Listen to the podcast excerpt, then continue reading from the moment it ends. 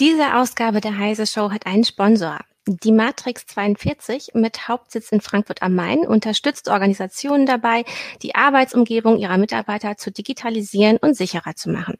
Mehr dazu am Ende der Sendung.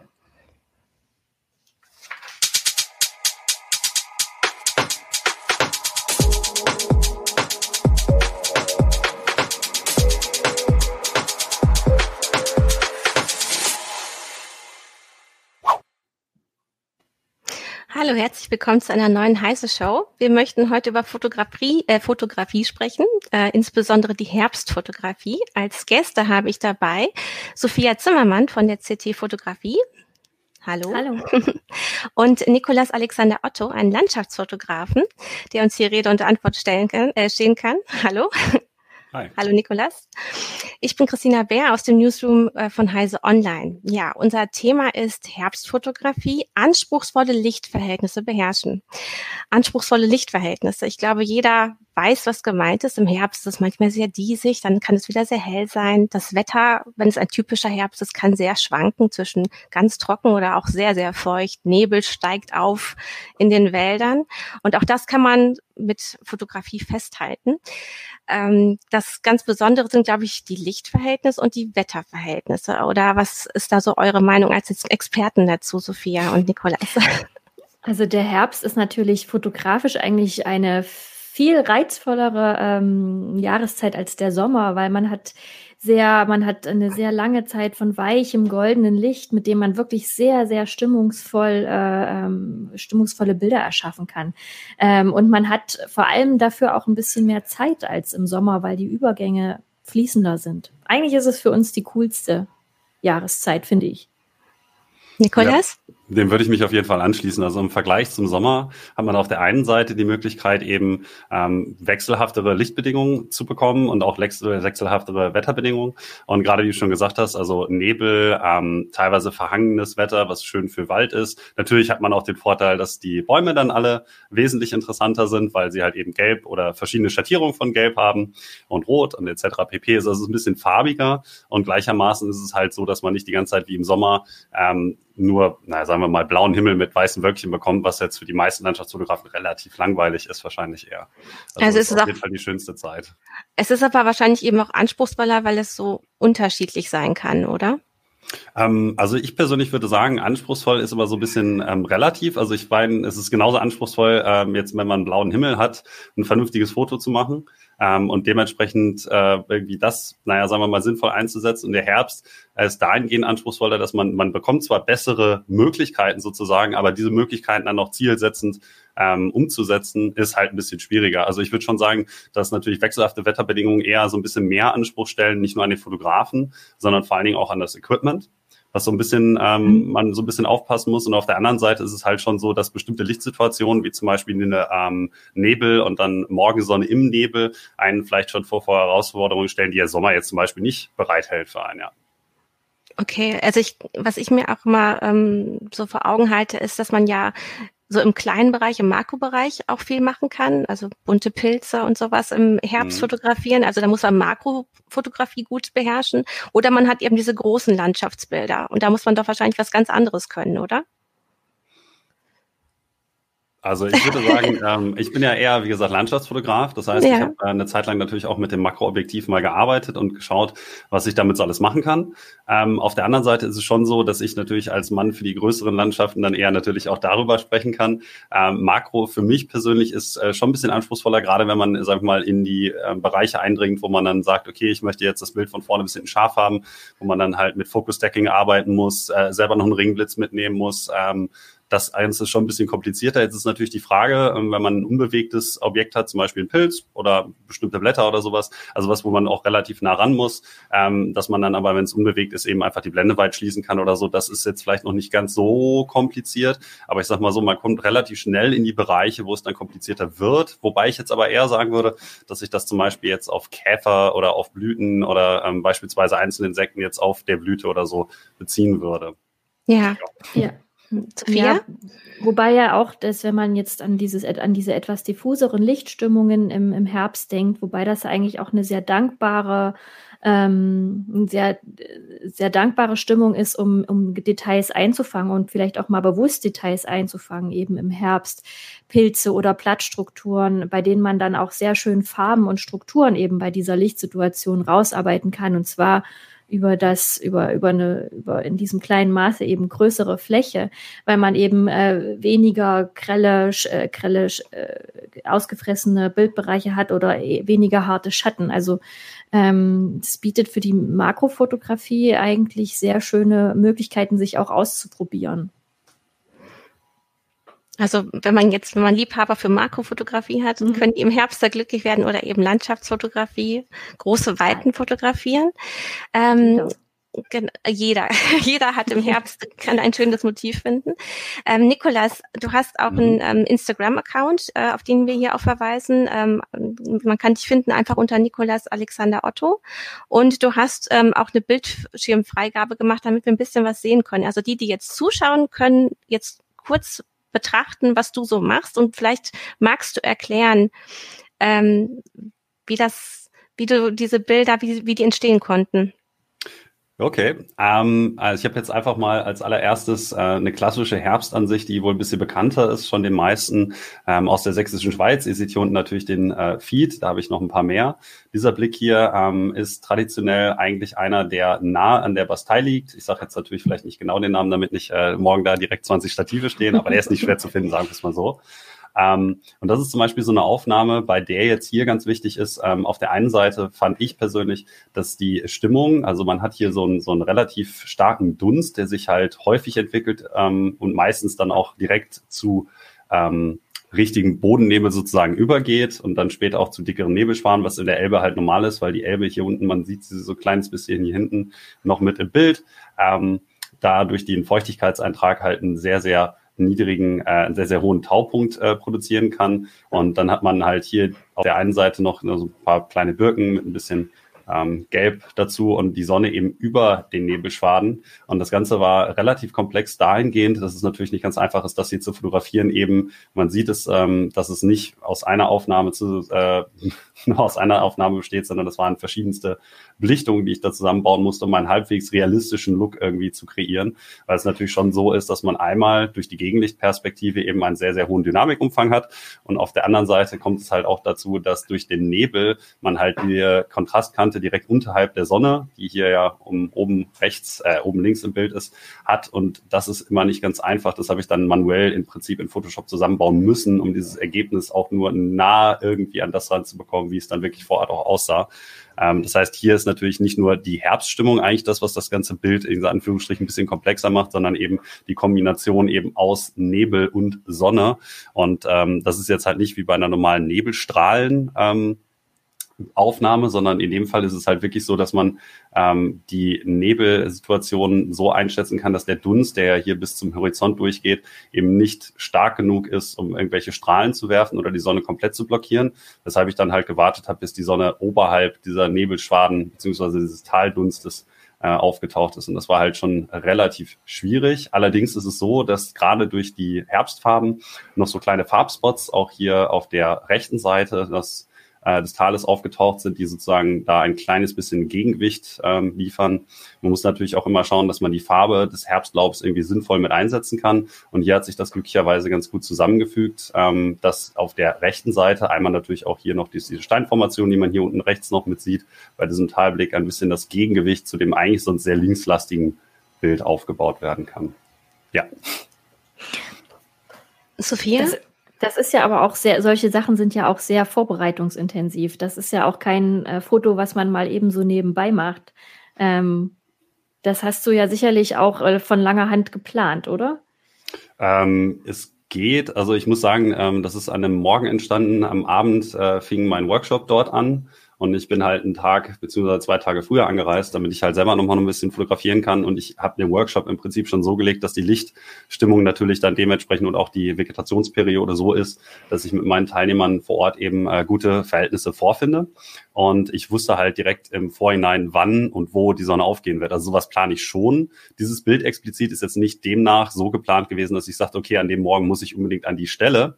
Das ist eher so, dass ich eine Koordinatensammlung habe im Prinzip und dann immer immer gegeben den Umständen, die vor Ort vorherrschen, mir die richtigen Koordinaten aussuchen kann.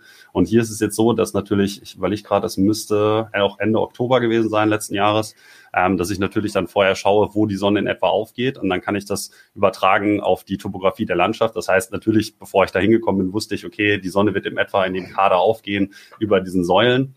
Ähm, damit kann ich dann auf jeden Fall ganz gut arbeiten und die Vegetationsperiode ist halt Ende Oktober hoffentlich, das schwankt natürlich immer so ein bisschen, hoffentlich so weit, dass ähm, gerade Birken und Lärchen auf jeden Fall schon ein schön gelbes Blau, äh, Laub beziehungsweise Nadelwerk haben, ja. Also du hast es im Grunde eigentlich doch ganz gut geplant. Du, ich, wahrscheinlich läuft es eigentlich nur so bei dir mit, ne? Ja. ja. aber man merkt ja, was du jetzt gerade aufgeführt hast, woran du ähm, gedacht hast. Ne? Du hm. achtest auf die Vegetationsperiode, du achtest darauf, wann du dich da hinstellst, wo du dich hinstellst, du schaust, wie der Sonnenverlauf ist zu der Zeit. Ich glaube, Sophia ähm, hatte auch ein paar Tipps in Sachen Apps, die einem bei sowas helfen können. Ähm, kannst du die nennen? Genau, also da gibt's ja mittlerweile, das Internet ist voll mit kostenlosen und kostenpflichtigen Programmen, ähm, die die Sonnen- und Mondverläufe und alles Mögliche nachbieten. Das ist zum Beispiel ist so ein ganz bekanntes The Photographer's App, äh, Ephemeris. Das nutzt, glaube ich, auch Nikolas sehr intensiv. Ja. Ich glaube, du kannst das sogar zeigen, ne? Ja, also ich habe äh, der Einfachheit halber nochmal, wenn man die Bildschirmfreigabe macht, das mal in Chrome direkt äh, ja, muss ich mal gerade schauen. Nein, das ist es nicht. Genau, hier einmal aufgemacht. Das ist die Browser-Version. Ich persönlich benutze eigentlich die Browser-Version und diverse andere dieser Programme immer in der, ähm, ja, in der Desktop-Version, einfach weil ich das mag, das alles von zu Hause machen zu können, dass ich sozusagen mit dem besten Informationsstand überhaupt aufbreche und vor Ort dann nicht irgendwie, habe ich keinen Empfang oder keine mhm. Ahnung und dann die Informationen nicht mehr bekomme, die ich eigentlich brauche. Und ähm, die Desktop-Version ist mittlerweile, leider muss man sich irgendwie anmelden. Ihr seht es hier oben vielleicht, da habe ich mich äh, angemeldet. Ähm, gibt ähm, Upgrade-Account, wo man dann hier noch verschiedene andere Möglichkeiten, also andere Kartenmaterialien und so nutzen kann. Für mich ist das jetzt aber nicht so tragisch. Ähm, ich habe jetzt mal direkt hier Bad Schandau, glaube ich, eingegeben und äh, jetzt kann man hier sehen, diese Nadel, die kann ich jetzt durch die Gegend bewegen und dann sind hier immer so Striche dran.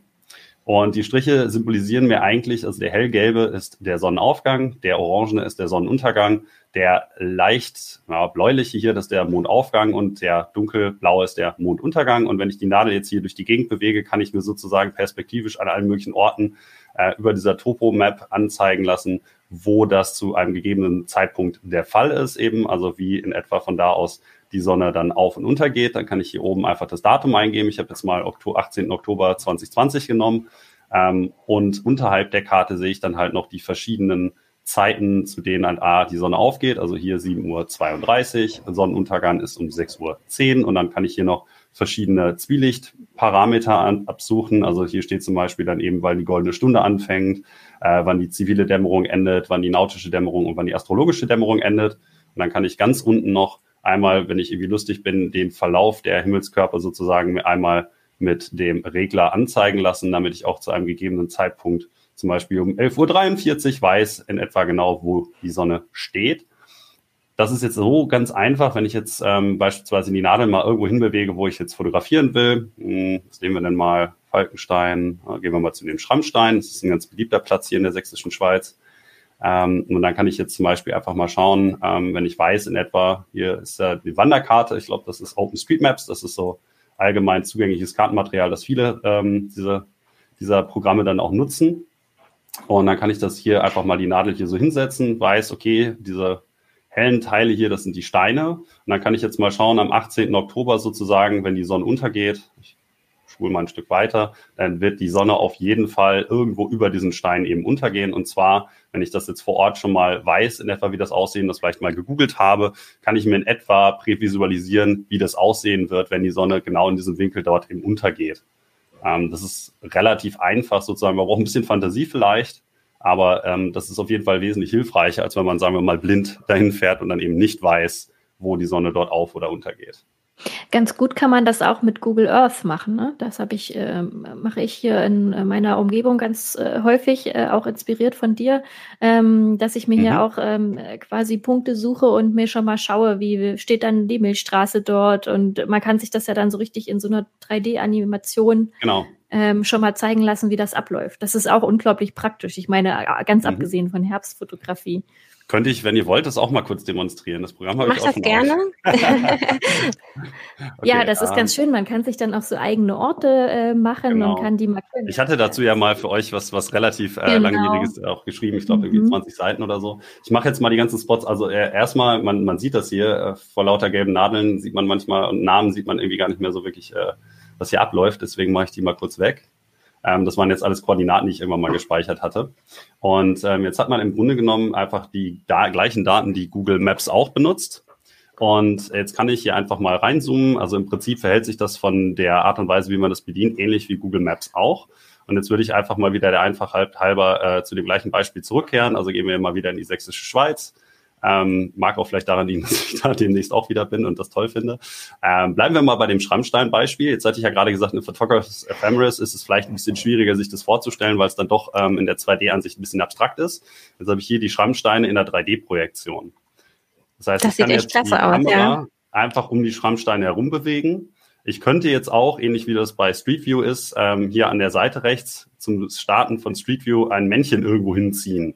Jetzt sind natürlich nicht überall äh, Street View ähm, Sachen verfügbar. Das kann ich aber normalerweise auch dafür benutzen, um mich wirklich auf den Boden zu setzen. Bei komplexen 3D-Projektionen wie hier, wenn ich das Gelände habe, funktioniert das leider nicht so gut. Also ne, wenn ich die 2D-Projektion mache, dann würde es besser funktionieren. Ich habe jetzt mal unten hier das Gelände an und ausgemacht. Ähm, wenn ich mich jetzt hier hinsetze, dann würde wahrscheinlich ich irgendwo in den Steinen drin landen. Deswegen mache ich das jetzt nicht. Funktioniert aber in der Regel äh, bei nicht zu komplexen 3D-Objekten ganz gut. So, jetzt könnte ich hier ja, hast du eine Frage? In der, in der App, in, das, in der Mobil-App funktioniert das aber nicht gut, ne? Ähm, ach so, ja, äh, der das Hinweis, ist, ich habe jetzt hier Google mhm. Earth Pro. Äh, genau. Klingt zwar Pro, klingt nach mhm. dem, äh, es würde was kosten, kostet aber nichts. Mhm. Die browserbasierte Variante und auch die Mobilvariante haben diesen ähm, Umfang eigentlich gar nicht. Das heißt also, mhm. die beiden Varianten kann ich absolut nicht empfehlen. Die einzige ähm, Variante des Programms, wo ich wirklich alle Optionen auch habe, ist eben die Pro-Variante, die teilweise von der Bedienung her ein bisschen altbacken wirkt und ich weiß auch nicht mehr, ob die ähm, großartig geupdatet wird ähm, weil jetzt alles irgendwie auf Browser umgestellt wird. Aber zum Beispiel diese Option, wenn ich jetzt hier mal oben in der Leiste auf den Verlauf der Sonne klicke, ähm, dass ich mir jetzt zu einem gegebenen Datum irgendwie, naja, mehr oder weniger die Sonne anzeigen lassen kann. Ich gehe jetzt zum Beispiel mal wieder hier auf den 18. was hatten wir, 18. Oktober und dann hier mit diesem Regler eben auch den Sonnenverlauf irgendwie anzeigen lassen kann. Sowas kann ich eben auf der App äh, auf dem Handy oder so nicht machen. Das heißt, wenn ich jetzt hier abends, äh, er sagt mir jetzt hier um 5.14 Uhr geht die Sonne unter, jetzt muss ich wahrscheinlich einmal kurz schauen, steht das hier, ja, hm, steht noch auf Sommerzeit. Ähm, da kann man auch noch verschiedene Zeitzonen und sowas eintragen, da muss man natürlich ein bisschen gucken. So ganz deckt sich das ja jetzt mit dem nicht, was Photographer, äh, was Photographers Ephemerance uns gesagt hat mit der Untergangszeit, ne? Ähm, da würde ich mich dann eher aus Photographers Ephemerance verlassen. genau. Aber es ist ja gut zu wissen, dass man das dann eher zu Hause planen muss, als dass man sich darauf verlassen kann, man nimmt ein äh, Tablet oder ein Handy mit und steht dann plötzlich da und es funktioniert alles nicht. Äh, ist natürlich immer so die Frage, je nachdem, wo man hingeht. Also in Deutschland, äh, wenn man nicht gerade ähm, O2 hat oder irgendwie, sagen wir mal, ein schlechteres Netz, dann hat man natürlich vor Ort vielleicht so guten Empfang, dass das funktionieren mag. Ähm, es gibt ja noch so Apps wie zum Beispiel Photopilz, in denen man sowas auch ganz einfach nachschauen kann. Ähm, allerdings ist es schon so, dass ich persönlich immer mit der Sicherheit hingehen will, dass ich sozusagen die Informationen vorher schon zusammengetragen habe und dementsprechend dann vor Ort nicht nochmal irgendwie den Ist-Zustand ähm, ja gut, den Ist-Zustand sieht man ja, aber sozusagen den, den Ist-Zustand dann abzurufen, wenn ich ihn vorher noch nicht im Kopf hatte. Also, dass ich darauf wirklich angewiesen bin, weil mal angenommen, man macht das jetzt nicht, dass man sagt, okay, ich fahre mal für ein Wochenende in die sächsische Schweiz, sondern ich fliege nach Grönland oder plane eine Fototour auf den Färöerinseln oder so und will halt schon vorher wissen, okay, bestimmte Ziele, die mir besonders wichtig sind, die ich mir angeschaut habe oder so, möchte ich eben zu besten Lichtkonditionen äh, fotografieren oder so, dann ist das ja schon so, dass man seinen Trip da ein bisschen drumherum plant. Also ich bin einer von den Leuten, ich bin sehr proaktiv äh, in meiner Fotografie und nicht besonders reaktiv. Also ich plane eben viel. Kann natürlich auch schief gehen, aber ich denke mir mal so, okay, äh, man muss so ein bisschen dafür sorgen, dass man die äh, Success Rate sozusagen weiter hoch hält und die Failure Rate möglichst niedrig, einfach weil es ist ja ein Zeit- äh, ein Geldinvestment. Und dementsprechend ist es schon sinnvoll, finde ich, solche Sachen sich vorher mal anzuschauen, damit man nicht nachher überrascht wird von, ah ja, äh, ich wollte diesen Berg fotografieren, aber irgendwie funktioniert das nicht. Die Milchstraße ist ja irgendwie auf der anderen Seite und, und solche Geschichten. Also da gibt's ja ähm, die besten Möglichkeiten, sich auf solche Sachen dann vorzubereiten. Das äh, spart einem manchmal dann auch viel Geld und Zeit, ja. Ja, ähm, Johannes Samson Jung fragt gerade nochmal, wie die App heißt. Kannst du das nochmal genau sagen? Ähm, also wir haben jetzt die erste. Genau, die erste, das ist uh, The Photographer's Ephemeris. Der Name ist ein bisschen kryptisch, ich weiß auch nicht. Hier heißt er jetzt nur noch Photo Ephemeris. Ähm, TPE wird es immer abgekürzt. Genau, TPE. Mhm.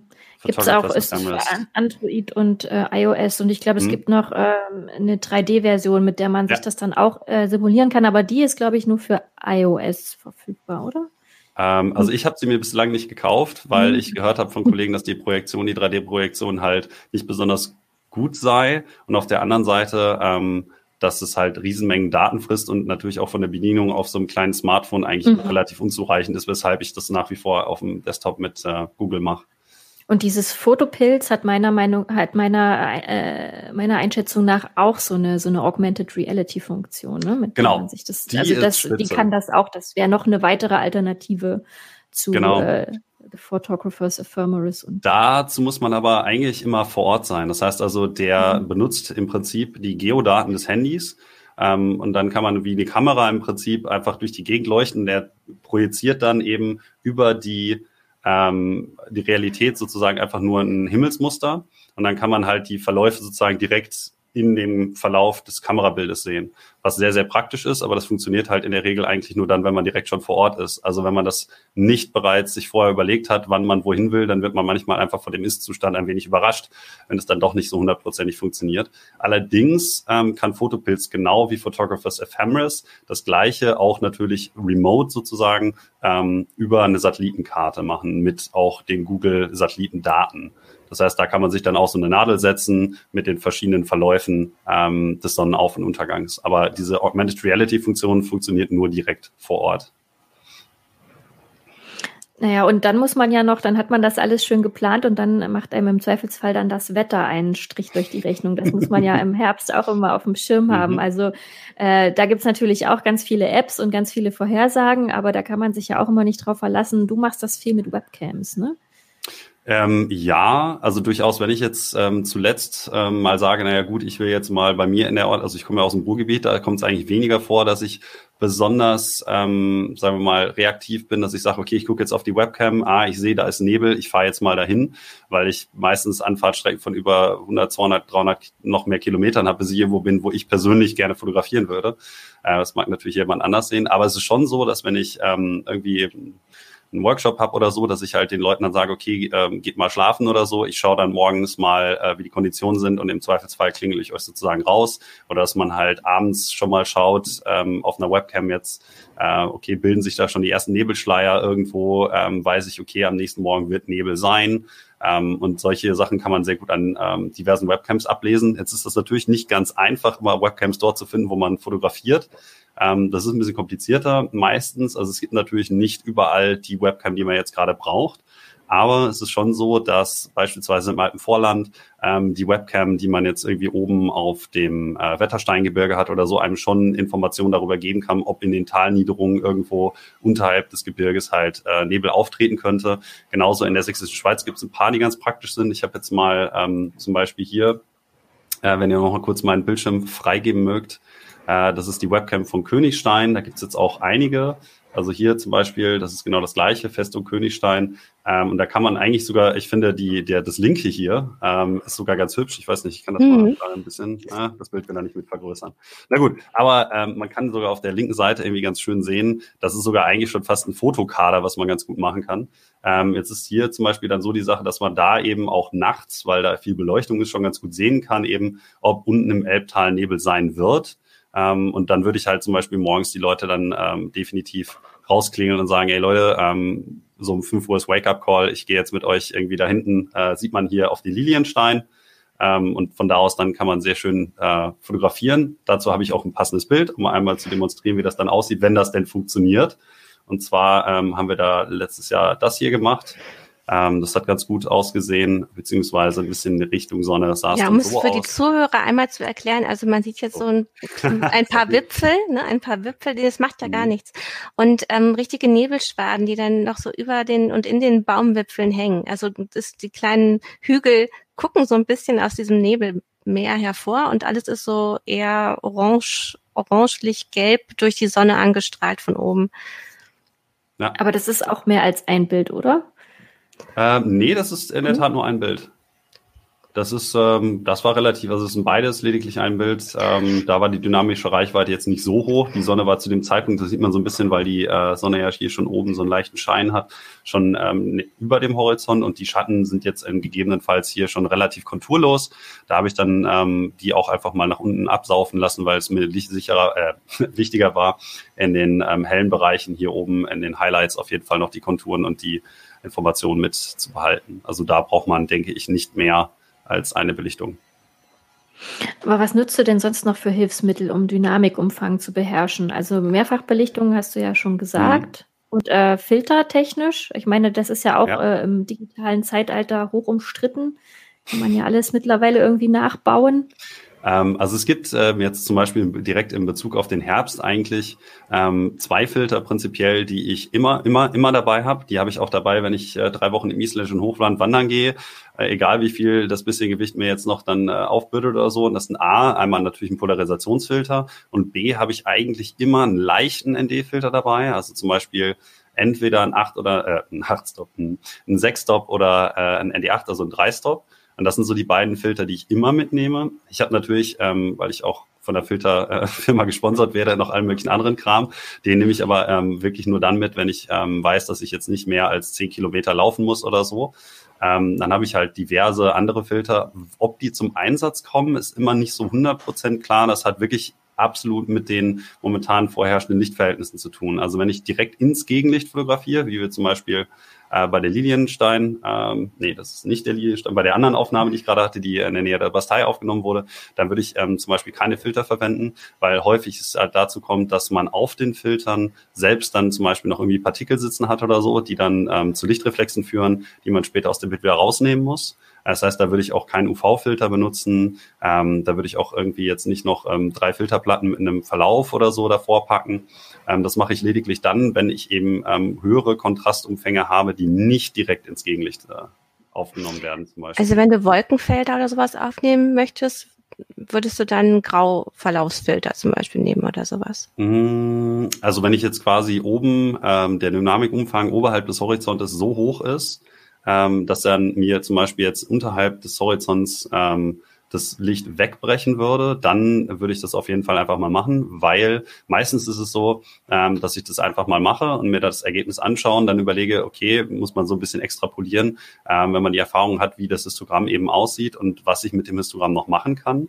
Äh, teilweise ist es auch so, dass ich ähm, jetzt nicht nur verschiedene Aufnahmen zusammenbaue, sondern dass ich halt einen Filter benutze, zum Beispiel, das ist jetzt so Medium Grad, also mit einem ähm, relativ weichen Verlauf, also nicht, nicht äh, ganz hart und den dann trotzdem noch benutze, um verschiedene Belichtungen zu machen und die später dann zusammenzusetzen, sozusagen, dass die Software es schon ein bisschen einfacher hat oder so. Also das kann man auch miteinander kombinieren. Das mache ich auch eigentlich ganz gerne, sozusagen, dass ich immer die Möglichkeit habe, die größtmögliche Lichtmenge aufzunehmen, weil es ist natürlich schon so, dass wenn ich jetzt ein Bild mache, und denke, okay, das sieht gut aus. Ich dann aber irgendwie zu Hause am Rechner merke, naja, irgendwie sind die Highlights dann doch nicht so ganz perfekt. Vielleicht habe ich an dem Histogramm irgendwie in der, im Eifer des Gefechts irgendwas übersehen oder dass ich immer noch ein bisschen mehr mache, dass ich immer noch eine Belichtung unterbelichte, immer noch mal eine überbelichte, damit ich auf jeden Fall die Datenmenge habe, die ich wirklich im Endeffekt brauche und nicht irgendwie auf einmal mir denke, ah, verdammt, äh, da ist mir irgendwas durch die Lappen gegangen, so nach dem Motto, also better safe than sorry. Und deswegen kombiniere ich das manchmal auch.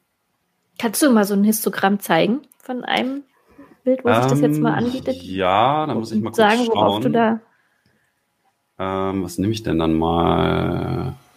Ich guck mal gerade 2000. Ah, das muss ich jetzt mal einen kurzen Augenblick suchen. Ja, wir haben auch eine Frage ähm, aus dem Publikum. Gigapixel ähm, fragt, sag doch mal kurz was zur Beugung. Nicht, dass einer mehr als Blende 8 benutzt, Smiley. Zwinker, Zwinker Smiley. ähm, okay, magst du da kurz was zu sagen? Dann suche ich so lange äh, das Beispiel.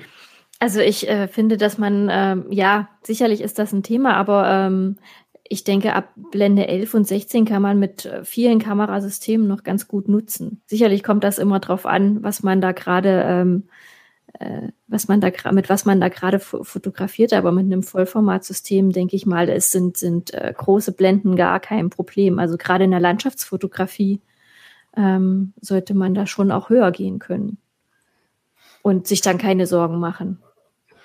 Ja, also ich würde da ähm, ein bisschen zu äh, beitragen. Das hat ja immer so ein bisschen A, was damit zu tun, äh, wie die Anfangsblende des Objektivs ist. Ja. Also wenn ich jetzt ein Objektiv habe, was mit einer, weiß ich, 5-6er Blende oder so anfängt, wenn ich dann F11 habe, dann wird es garantiert ein bisschen schärfer sein äh, und weniger Beugungsunschärfe haben als ein Objektiv, was bei Blende 1.8 anfängt, die dann meistens bei 16 auch schon aufhören. Ähm, dazu gehört aber auch, dass es einfach eine Frage ist, was ein Objektiv man benutzt. Also wenn ich mir jetzt eine Kit-Linse nehme und dann mit F16 oder F22 fotografiere, dann würde ich schon davon ausgehen, dass die Beugungsunschärfe ein bisschen drastischer ist. Und einfach weil die Verarbeitung der Blende auch nicht so optimal ist, wahrscheinlich dann, dass da Unschärfen auftreten können. Aber wenn ich jetzt beispielsweise mit einem um ein blödes Beispiel zu nennen, irgendwie also ein Sigma 1418 oder so fotografiere und das auf 16 stelle, was die Endblende ist, habe ich da nach wie vor eigentlich keine besonders großen Probleme mit, ähm, da irgendwie ein scharfes Bild rauszubekommen, weil die Verarbeitung einfach dementsprechend auch ein bisschen besser ist. Das ist natürlich immer so eine physikalische Größe, mit der heutzutage auch dann äh, gerade in der Landschaftsfotografie so ein bisschen, sage ich mal, ich sag mal, das ist so, so ein Angstbegriff, irgendwie so, oh mein Gott, ich darf das nicht. Aber im Grunde genommen ist halt auch immer die Frage, das ist so ein Trade-off. Wenn ich jetzt aber meinen Sonnenstern unbedingt noch größer haben will, dann muss ich die Blende weiter schließen. Wenn ich mehr Tiefenschärfe haben will, brauche ich halt auch die geschlossene Blende genauso. Und dann ist halt immer die Frage, ähm, weil es ein Kompromiss ist,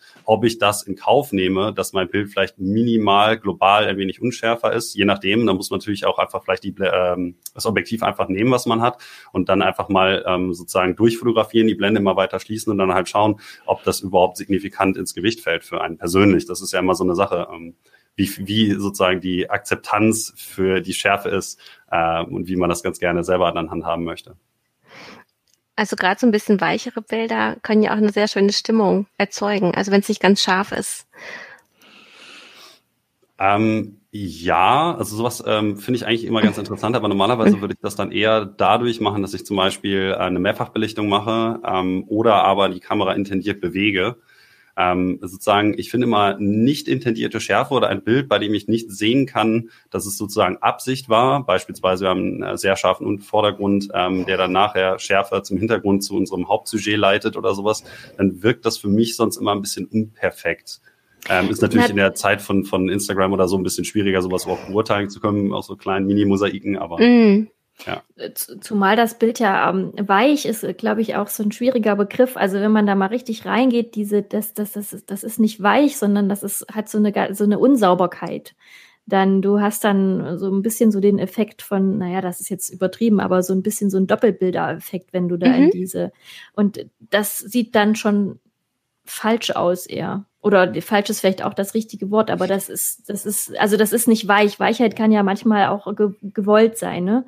Bei, bei Porträts, bei Porträtaufnahmen beispielsweise. Aber ähm, das wirkt dann wirklich, als ob das ein Fehler ist. Ja.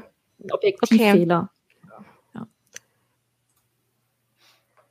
Genau, unser Zuschauer möchte sich gerne noch weiter darüber, glaube ich, austauschen, aber das ja. wir sind jetzt ja schon sehr darauf eingegangen. Ich meine, ansonsten musst du noch mal gucken, Nikolas, ob du mit seinen mhm. Kommentaren, ob du da dir was rausgreifen möchtest. Du müsstest das nur am besten mit vorlesen, damit alle, die auch nachher zuhören, das mitkriegen, was er gefragt hat. Um,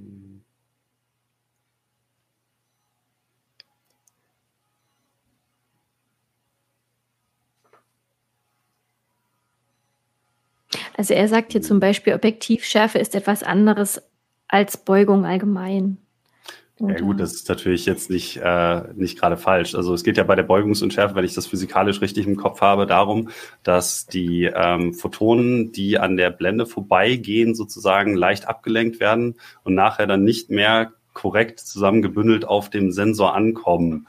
Ich bin jetzt natürlich kein Physiker, dementsprechend lehne ich mich da jetzt schon vielleicht ein bisschen weiter aus dem Fenster, aber dass sozusagen die, ähm, die Blende, je weiter sie geschlossen wird, sozusagen der Anteil an den Photonen, die direkt an der Blende Kontakt haben und deswegen abgeleitet werden, immer ein bisschen größer werden. Vergleich, verglichen zu denen, die halt noch normal gerade durch die Blende durchgehen. Das heißt also, es ist schon eine physikalische Größe, die eigentlich immer weiter wächst, je weiter man die Blende schließt. Ähm, aber wie gesagt, ich bin weder, äh, weder Physiker noch bin ich jemand, der Blenden, äh, wenn die entwirft, aber ja. Da lehnen wir uns jetzt sozusagen an, also bräuchten, wir, bräuchten wir einen Physiker als, als Gast vielleicht. Genau. Ähm, ich habe aber auch noch, es war noch eine andere Frage an dich da, nämlich mit was für einer Kamera hast du überhaupt ähm, diese Fotos gemacht?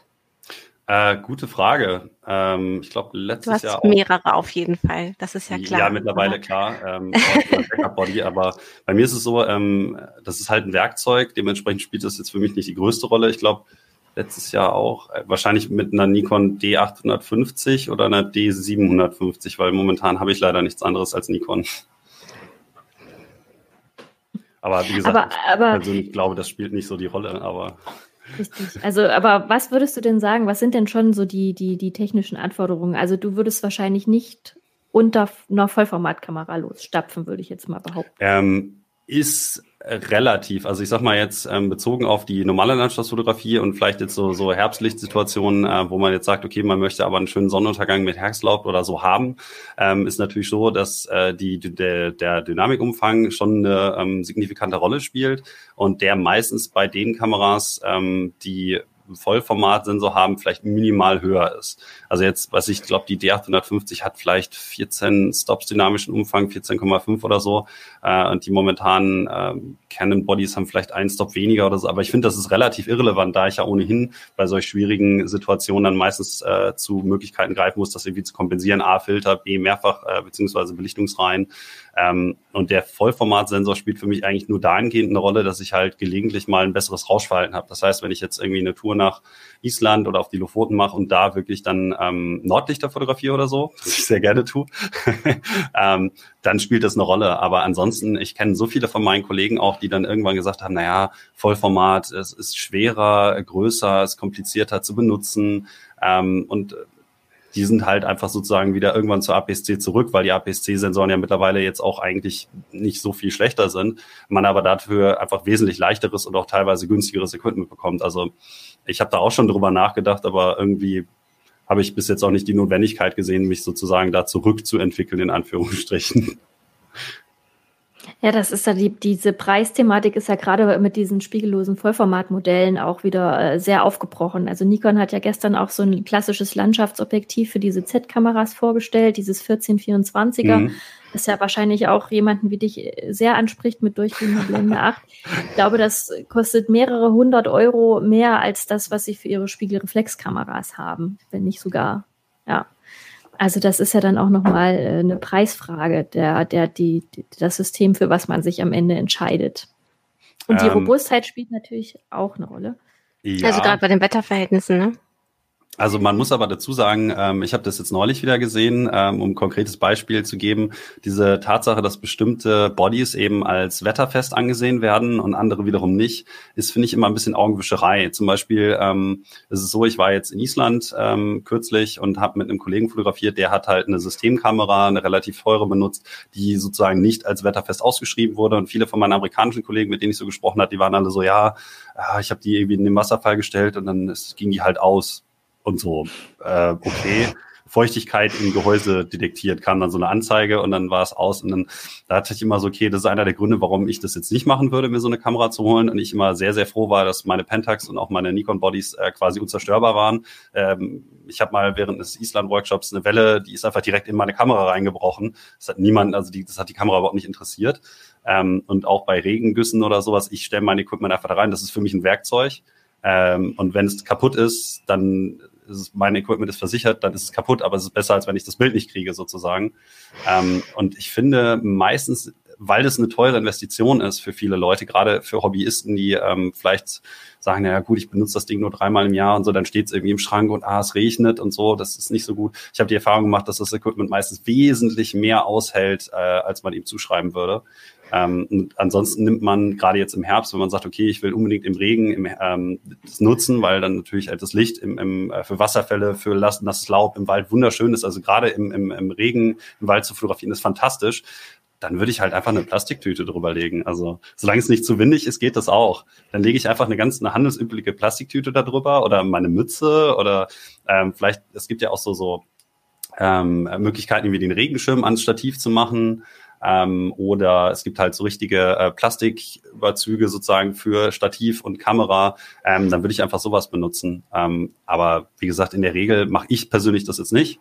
Ähm, weil ich das Handling ein bisschen kompliziert finde. Habe ich in mhm. Island jetzt auch mal gemacht, wenn es wirklich stark regnet. Also ich weiß, okay, ich stehe jetzt hier eine halbe Stunde im Starkregen dann würde ich es vielleicht machen. Aber in der Regel finde ich, ist das unproblematisch. Auch wenn man nur einen normalen handelsüblichen APS-C-Body hat oder so, der jetzt nicht gerade 3000 Euro kostet und wo steht Weather Seal draufsteht. Also also in der CT-Fotografie, Entschuldigung, Sophia, äh, in der CT-Fotografie hattet ihr auch einen Text auch zur Herbstfotografie ähm, mhm. unter einem etwas anderen Titel und da wurde auch dazu geraten, ähm, ein UV-Filter zu nutzen, wenn man so nasse Frontlinsen hat. Also wenn es so, ähm, man auch eine sehr nasse Umgebung hat. Und man kann seine Sachen auch wieder trockenlegen mit kleinen Reissäckchen ja. im Rucksack und sowas. Aber erzähl mal, Sophia. Also ich, wie gesagt, UV-Filter, da hatte ja auch ähm, Nikolas schon die Problematik angesprochen, in, in, in, wenn man äh, gegen das Licht fotografiert. Ähm, äh, das kann man machen, weil das schützt natürlich auch die Frontlinse des im Zweifelsfall teuren Objektivs auch ein bisschen vor Schmutz und Kratzern. Also ähm, das ist auf jeden Fall eine Alternative, die man ha äh, haben kann.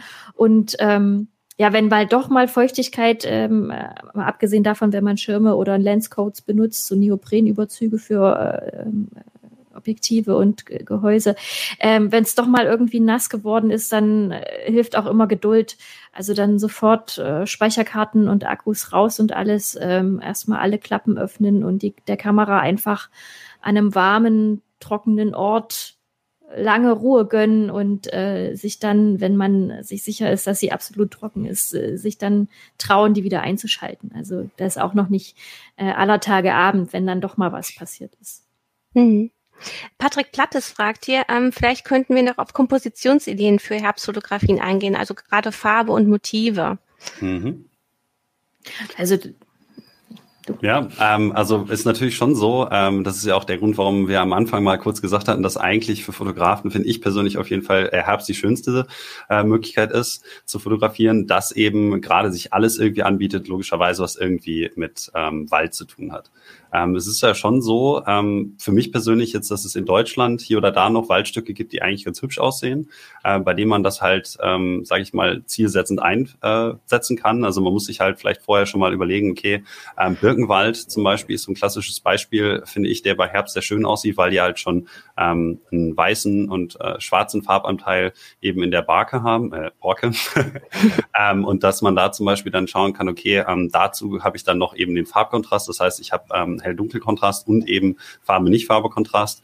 Ähm, und sowas kann man halt, finde ich, ganz gut zielsetzend einführen. Dann gibt es natürlich auch noch einfach die Möglichkeit, dass man schaut, okay, ähm, ich habe bestimmte Bäume, ähm, die sich halt ähm, vom Laub her ganz gut verhalten. Das ist zum Beispiel Lärchen. Wenn ich jetzt irgendwo weiß, es gibt irgendwo einen größeren Lärchenwald oder so, dann ist es natürlich sinnvoll, ähm, beispielsweise in der Schweiz oder so gibt es riesige Lärchenwälder, die jetzt mal leider auch schon alle bedroht sind vom Klimawandel, aber noch gibt es sie, ähm, dass man dann halt schaut, okay, ähm, zu welchem Zeitpunkt ist dann der Laubwechsel und dass man dann halt genau dahin fährt, weil man weiß, okay, ich bekomme zu der Zeit ähm, beispielsweise ähm, das Laub bzw. die Nadeln in Gelb und gleichermaßen habe ich aber vielleicht noch grünes Gras. Das heißt, dass man da ähm, einen Farbkontrast äh, nutzbar machen kann. Das hat natürlich viel damit zu tun, ähm, sozusagen wie man äh, das Bild im Prinzip dann angehen möchte, ob das auch das Hauptaugenmerk ist oder ob das lediglich ein Komplementärverhältnis ist. Also bei mir ist es schon so, ähm, dass ich halt meine Bilder eher nach ähm, Kompositionen ausrichte, dass ich halt weiß, ich brauche einen bestimmten Blick und der wird dann eben komplettiert dadurch, dass ich im Herbst bestimmte ähm, Möglichkeiten eben vorfinde, wie zum Beispiel ähm, Herbstlaub an bestimmten äh, Orten. Aber das heißt, dass die Fotografie für mich, weil ich ja meistens eher größere Landschaften fotografiere, nicht nur von der Saisonalität abhängig ist. Das heißt, wenn ich irgendwie etwas schaue, nach etwas schaue, was direkt nur im Herbst ist, dann muss man natürlich immer äh, gucken, dass man ähm, irgendwie, sag ich mal, das Herbstlaub irgendwie nutzbar machen kann, indem man es mit etwas anderem kontrastiert. Das kann ja auch Steine sein, beispielsweise, wenn ich in einem Bachlauf bin ähm, und weiß, okay, ähm, da stehen jetzt, ähm, weiß ich nicht, äh, Kastanien außenrum oder so, die haben ja wunderschöne ähm, Blätter, dass ich halt weiß, okay, hier könnte ich zum Beispiel mir drei Kastanienblätter nehmen und sagen, okay, ich habe jetzt hier graue Steine, da lege ich mir die da drauf, benutze den Polfilter und dann kann ich halt die sozusagen schön drapieren und eher so ein Stillleben machen. Ähm, man muss sich immer überlegen, sozusagen, was im Prinzip nachher das Besondere an dem Bild sein soll. Ist es wirklich eine Landschaft? Ist es Herbst an sich sozusagen die saisonale äh, Spezifität der Blätter beispielsweise? Ist es eine bestimmte Licht- oder eine bestimmte ähm, Wettersituation, die ähm, größtenteils im Herbst halt vorliegt und dementsprechend dann eben schauen, wo man am besten fotografieren wollen würde? Ich finde ja auch, ähm, Entschuldigung, also durch die Erntezeit eben äh, Beeren und ähm, andere Früchte und alles sehr interessant, einfach weil die ja so, so eine starke Farbe haben. Also wenn man eher stärkere Farben im Bild haben möchte, dann kann man, kann man wahrscheinlich bei, bei Sträuchern gucken und Apfelbäumen, Kürbisse. Das sind natürlich sehr, auch wirklich sehr typische Herbstmotive, gerade so ähm, mehrere Kürbissorten oder sowas beieinander, Sophia aber eben auch dieses, äh, dass dieses Blätterlaub auf dem, auf dem, auf dem Waldboden beispielsweise, das ist ja auch, hat ja auch eine sehr schöne Farbigkeit. Diese ganzen Orange-Rot-Töne, die kann man ja auch sehr gut rauskitzeln äh, im Herbst. Aber was ich noch sagen wollte, so ein ganz, so ein Klassiker, so im, im frühen Herbst, im späten, bis zum späten Herbst ist ja auch die Heidelandschaft, ne? Das ist mhm. ja hier in Niedersachsen auch so ein Klassiker, ähm, mit Nebel, mit Nebelfeldern. Ähm, die sich ja auch optimal eignen, äh, wenn man ganz morgens aufsteht zur goldenen Stunde oder ähm, dann hat man ja auch eine sehr hohe Farbigkeit im Bild. Wie würdest du denn da vorgehen, Alex? Ähm, ich persönlich muss ja zugeben, dass ich länger nicht mehr in der Heide fotografiert habe. Ich habe ja sogar eine Heide hier vor Ort, äh, die Westrupper Heide. Ähm, aber da ist es schon so, dass wenn ich ähm, mich dahin aufmache, dass ich meistens, äh, muss ich zu meiner Stunde gestehen, die Kamera gar nicht mitnehme, sondern da einfach nur spazieren gehe, weil es schön ist. Ähm, wenn ich jetzt ähm, sagen würde, also es ist jetzt schon ein bisschen echt, das ist bestimmt schon sechs Jahre her, dass ich das letzte Mal in der Westropaide fotografiert habe, aber ähm, dass es natürlich da auch so ist, dass der Farbkontrast, den ich jetzt ähm, zum Beispiel durch die Blumen habe, irgendwie sich widerspiegeln muss in dem Rest des Bildes. Also ich glaube, dass für mich persönlich immer ähm, es wichtig ist, verschiedene Komponenten in einem Bild zu vereinen. Sagen wir mal, ich habe jetzt ähm, dann den ja, so violetten Teppich ähm, unten auf dem Boden. Da müsste ich halt schauen, dass ich das gleiche irgendwie mit farbig sinnvoll kontrastiert bekomme. Das heißt, was ich wahrscheinlich machen würde, ist ähm, relativ früh morgens mal zu schauen, ähm, wie der Taupunkt aussieht, ob ich eventuell so kleine Nebelschleier auf dem Boden habe, die auf der einen Seite natürlich die Atmosphäre befürworten, also dass das Ganze halt eben ähm, relativ stimmig ist und auf der anderen Seite halt ähm, eher in der blauen Stunde fotografieren oder während des frühen Morgens, damit ich die Farbe des Horizontbandes, also das heißt, wenn jetzt die, ähm, die Farbe äh, das erste Mal so wirklich sichtbar wird, so orange ähm, über dem Horizont, dass ich den Horizont mit in das Bild einpflegen würde.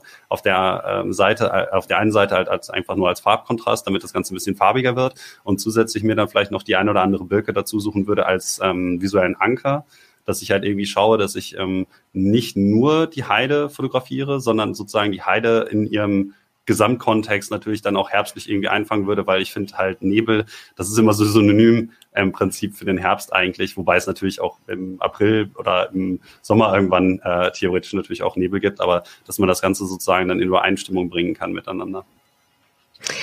Ich wurde darum gebeten von Thomas Wadenga, ähm, ob wir nochmal auf die Histogrammbeispiele zurückkommen können. Ja, die habe ich auch mittlerweile gefunden. Genau, ja, wunderbar. ähm, also hier jetzt nochmal kurz äh, den Kontext. Ich hatte ja gerade gesagt, dass es schon so ist, dass ich äh, bei so Gegenlichtsituationen oder so in der Regel immer verschiedene Belichtungsstufen äh, nehme ähm, und dann gleichzeitig vielleicht auch noch mit Filtern. Jetzt habe ich hier mal Beispiele wieder aus der sächsischen Schweiz, ähm, allerdings schon ein bisschen was her, 2016, ähm, wo ich das ohne Filter gemacht habe. Und jetzt sieht man hier unten in meinem Feed so verschiedene Bilder, Reihen im Prinzip einfach mit verschiedenen Belichtungsstufen. Ähm, jetzt muss man dazu sagen, dass ich damals noch dazu geneigt habe, die automatische Bracket-Funktion der D800 zu benutzen. Ähm, und die konnte leider nur einer Schritte. Das heißt also, ich habe die auf automatisch gestellt, nachdem ich ähm, Histogramm überprüft hatte, okay, ähm, ich brauche im Prinzip äh, minus zwei, sozusagen null und plus zwei. Und in diesen Aufnahmen habe ich dann in den Brackets habe ich dann den kompletten Dynamikumfang drin. Jetzt habe ich hier teilweise sogar noch mehr.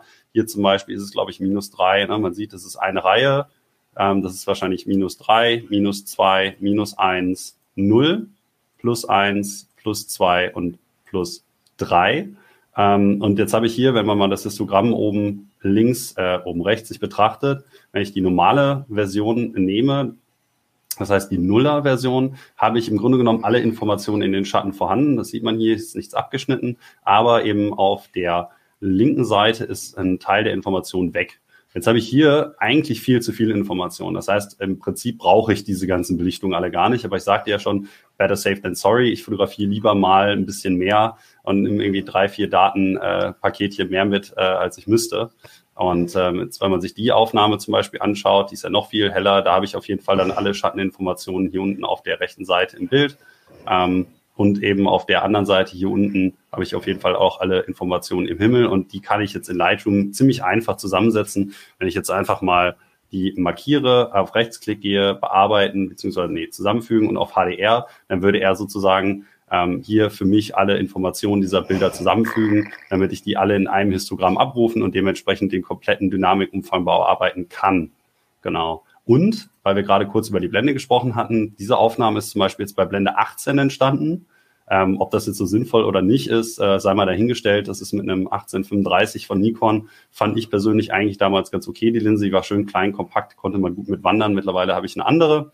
Ähm, aber bei F18 der Sonnenstern ist immer noch relativ minimal, was allerdings nicht damit zusammenhängt, dass es irgendwie die Linsenkonstruktion ist, sondern weil wir hier am Horizont eben ähm, so einen gleichen Schleier haben und je diffuser die Lichtquelle eben ist, desto weniger kann ich diesen Blendenstern eben ausmachen. Das heißt, im Umkehrschluss, ähm, wenn ich eine Lichtquelle habe, die sehr, sehr direkt ist, ich ja zum Beispiel direkt am, am helllichen Tag in die blaue Sonne fotografiere, dann werde ich natürlich einen wesentlich ausgeprägteren Sonnenstern haben, weil eben keine Lichtquelle als äh, keine diffuse äh, Lichtquelle vorhanden ist, sondern eben eine sehr, sehr starke. Genau. Vielen Dank dafür. Ähm, ich glaube, wir haben das meiste besprochen. Ne, wir sind kurz auf die Apps eingegangen. Ähm, Ausrüstung haben wir auch besprochen. Ne? Also man sollte sie auch versuchen, trocken zu halten, beziehungsweise später trocken zu legen. Und nicht zu ängstlich zu sein. Genau, ähm, das war ja dann wirklich. Ein, eine, eine ja, aber sag das ruhig. Ähm, und zwar, da kommt noch die Frage, ist die HDR in der Kamera so viel schlechter? Ähm, also so ist es, äh, warum ich das nicht mache, hat was damit zu tun, dass die meisten Kameras einem nicht die Möglichkeit geben, später, wenn das in der Kamera zu einer HDR zusammengerechnet wurde, noch als RAW-Datei diese Datei zu öffnen und dann dementsprechend selbst noch Han anzulegen, sondern das sind meistens dann komplett vorinterpretierte JPEG-Daten. Da wird ein Großteil der Informationen entfernt. Ich habe also nachher nicht mehr die Möglichkeit, den Kontrastumfang, die Farben und diverse andere Sachen, Weißabgleich etc. noch im gleichen Maße zu bearbeiten, wie ich es hätte, wenn ich jetzt hier so eine Reihe an, an digital Negativen habe, die ich erst später zusammen Rechner. Ähm, es gibt Kameras wohl, ähm, zum Beispiel frühere Olympus-Modelle, die konnten das. Äh, warum das nicht so weit verbreitet ist, sozusagen ein HDR wirklich als digitales Negativ zu bekommen, ist mir schleierhaft. Ähm, vielleicht weiß da jemand mehr als ich, aber ähm, es ist nicht sonderlich weit verbreitet, dass man, nachdem die Kamera bereits Belichtung zusammengesetzt hat, noch vollen Umfang auf die Informationen der Kamera hat. Das ist ja dann noch extremer beim Smartphone sozusagen. Also da, ja. das ist ja quasi auch äh, standardmäßig immer ein äh, zusammengeschustertes HDR, was man dann bekommt, dann sieht das auf dem äh, kleinen Bildschirm auch wunderbar toll aus und man denkt sich, boah, Wahnsinn, noch Zeichnung im Himmel und überall noch. Äh, ähm, aber wenn man sich das dann groß anschaut, dann ist man auch ein bisschen überrascht, was dann alles mhm. doch nicht mehr da ist. Also ähm, es geht mit dem Smartphone auch und man bekommt dann auch was Schönes für das Smartphone raus. Aber ähm, wenn man es auch dann, wenn es sich wirklich auf sich, wenn man es wirklich auf sich wirken lassen will, dann muss man es selber machen. Weil ja. die Kamera weiß ja auch gar nicht, oder das Smartphone oder auch die Kamera, die weiß ja auch gar nicht, was man selber eigentlich gerade ähm, herausarbeiten will in so einem Bild. Da hat man ja. als Fotograf ja dann auch noch ganz andere Ansprüche daran. Hier kam den noch eine. Ich, äh, ja, dem würde ich einfach zustimmen. Okay. Das ist ja eben auch die besondere Arbeit, die ein Fotograf leistet. Ne? Also wenn äh, dass, dass ihr eben bestimmte Dinge herausarbeitet ähm, oder anders, anders kontrastieren könnt.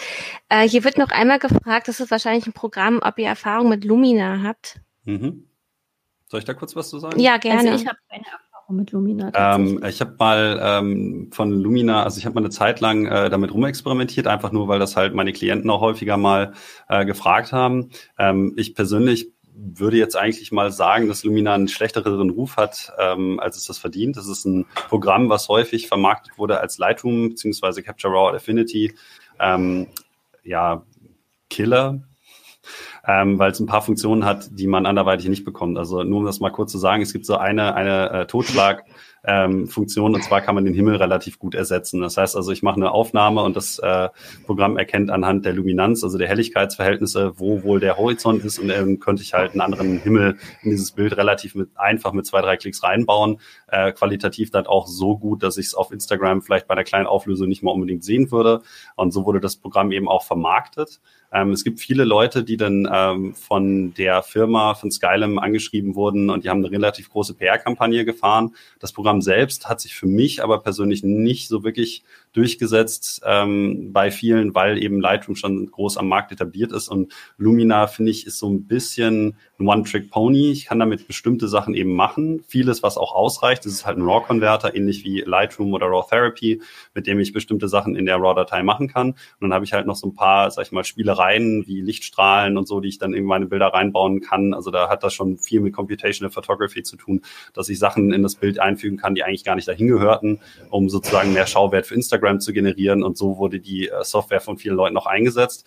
Ich habe mir das halt angeschaut und war davon eigentlich nicht besonders angetan, weil ab gesehen von ein paar Algorithmen, mit denen ich dann halt irgendwie das Bild aufpetten kann, in Anführungsstrichen, war da für mich persönlich nicht viel dabei, weshalb ich dann ähm, bei Lightroom und dergleichen geblieben bin. Aber das muss natürlich jeder für sich entscheiden. Man kann von dem Programm ja einfach mal eine kostenlose Variante runterladen und dann halt schauen, ähm, ob das für einen selbst dann eben funktioniert. Für mich, ich fand es halt nicht so umwerfend.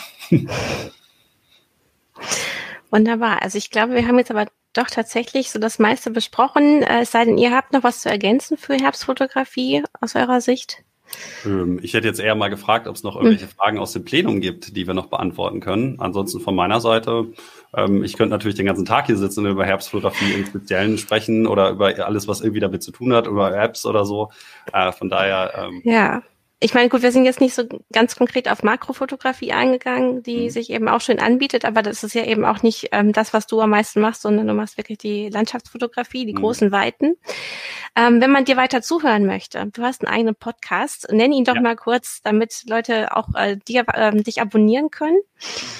Ähm, also es ist ganz einfach zu merken, es ist einfach der Landschaftsfotografie-Podcast und das ist so ein äh, klassisches äh, Talk-Format, wo ich normalerweise dann ähm, andere Leute zu mir einlade und mir dann bestimmte Themen äh, raussuche, in denen sie sich, äh, also bestimmte Disziplinen, in denen meine Gäste sich halt besonders profiliert haben.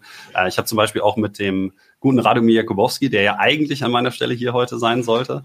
Ähm, zum Beispiel dann über äh, die Vogesen und Fotografie äh, gesprochen, was so mit äh, Tierfotografie mehr zu tun hat oder so. Äh, letztens hatte ich Sebastian Volkmar, da ging es dann um Astrofotografie und ähm, zum Beispiel auch um so Sachen äh, wie SpaceX beziehungsweise die Satellitenkonstellation von Elon Musk. Und das ändert sich immer so ein bisschen. Und wie gesagt, das kann man einfach mal ähm, zum Beispiel auf Apple oder bei mir auch auf der Homepage einfach so hören, runterladen im RSS-Feed äh, oder auf Stitcher ähm, bekommen. Genau, und das gibt so einmal im Monat, weil mehr Freizeit habe ich momentan leider nicht. ähm, aber morgen zum Beispiel habe ich äh, Reik Krotophil noch dabei und so. Und ja, mittlerweile gibt's so, weiß gar nicht, 52, 53 Folgen. Genau, also wenn ihr Lust habt, könnt ihr da auch gerne mal reinhören, würde mich auf jeden Fall freuen. Genau, da kann man sich schön durchhören. Ähm, dann gibt's ja noch die CT-Fotografie, für die ja Sophia auch schreibt. Und da ist jetzt eben ähm, ein Artikel auch gewesen zu Herbstfotografie.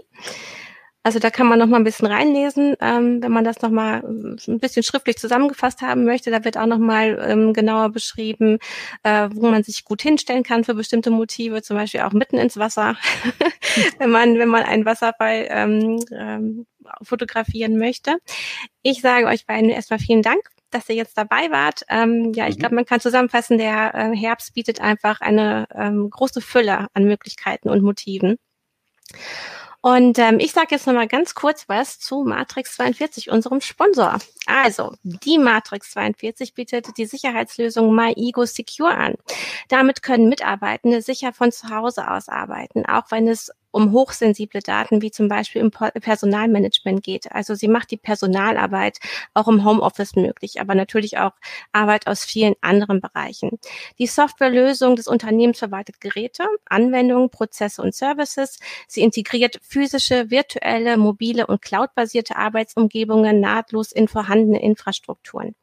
Mehr zu MyEgo Secure erfahrt ihr über den eingeblendeten Link ähm, und für unsere Zuhörerinnen und Zuhörer spreche ich ich den auch noch mal kurz ein. Das ist ähm, www.matrix42.com slash de slash heiße Show. Ähm, ich sage euch vielen Dank allen ähm, Zuschauerinnen und Zuschauern und Zuhörerinnen und Zuhörern. Wir hören uns und sehen uns in der nächsten Woche. Macht's gut. Tschüss. Ciao, ciao. ciao.